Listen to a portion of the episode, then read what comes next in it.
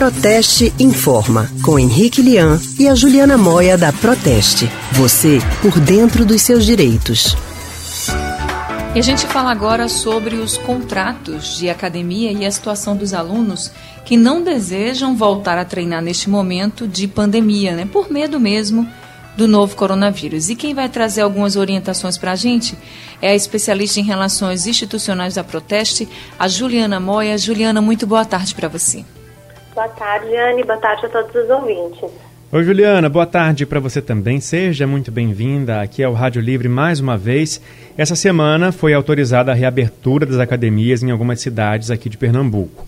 Mas, mesmo com a reabertura, os clientes estão preocupados ainda, né? muitos receosos com a contaminação pela Covid-19.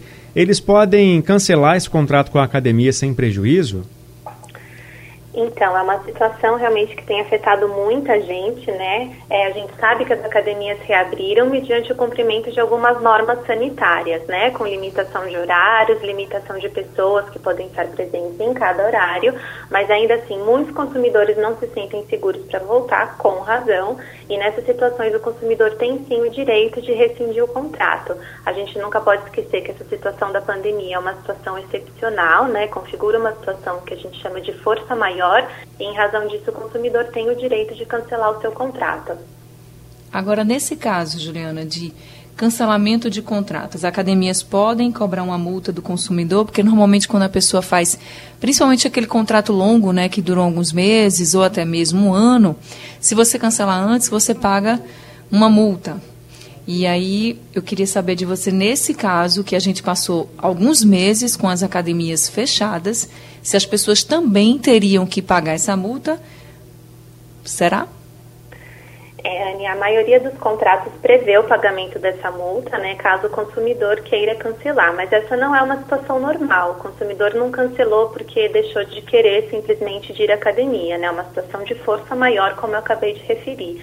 Nenhum contrato conseguia prever uma situação tão grave quanto essa que a gente está vivendo. É uma situação de saúde pública que afetou o mundo todo, né? Então, por essa razão, é justificável que essa multa seja afastada. Ou seja, o consumidor pode sim cancelar o contrato dele sem ter que sofrer nenhuma penalidade, como o pagamento do, do, dessa multa que é prevista, ou até é, o desconto em eventuais mensalidades que ele já tenha é, pago em adiantado. Então, nessas situações, o consumidor deve entrar em contato com o estabelecimento. Muito possivelmente, a academia vai se negar a deixar de cobrar essa multa e a gente vai ver daqui para frente muitas situações transformarem em ações judiciais. Já aquelas pessoas que pagaram antecipadamente o ano inteiro, um semestre inteiro, e agora querem cancelar, tem todo o dinheiro que ainda faltaria né, de uso de volta?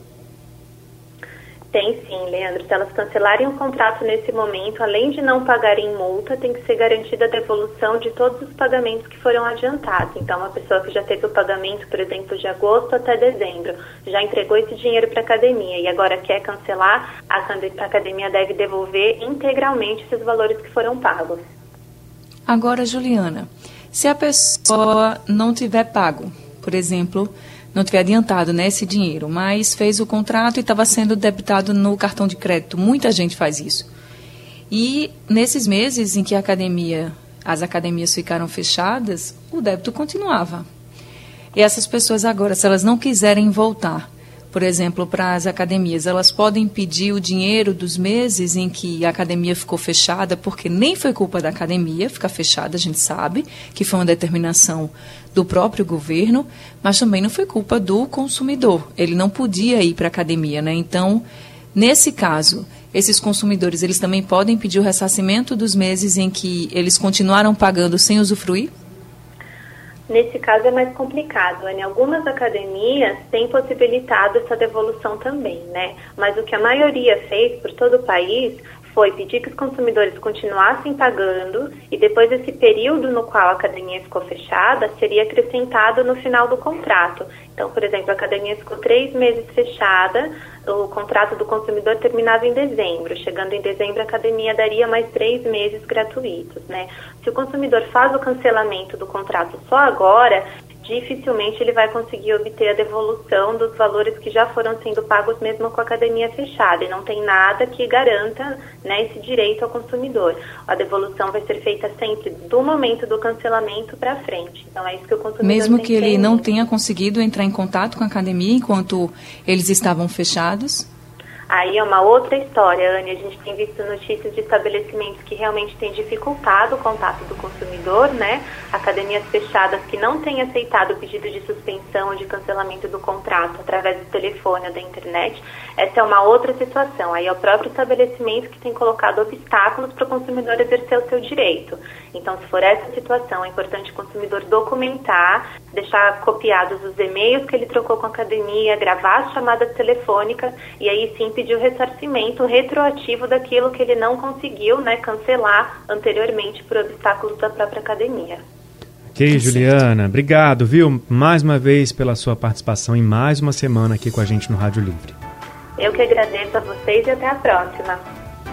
Obrigada, Juliana, pelas orientações. Acabamos de conversar com a especialista em relações institucionais da Proteste, a Juliana Moia.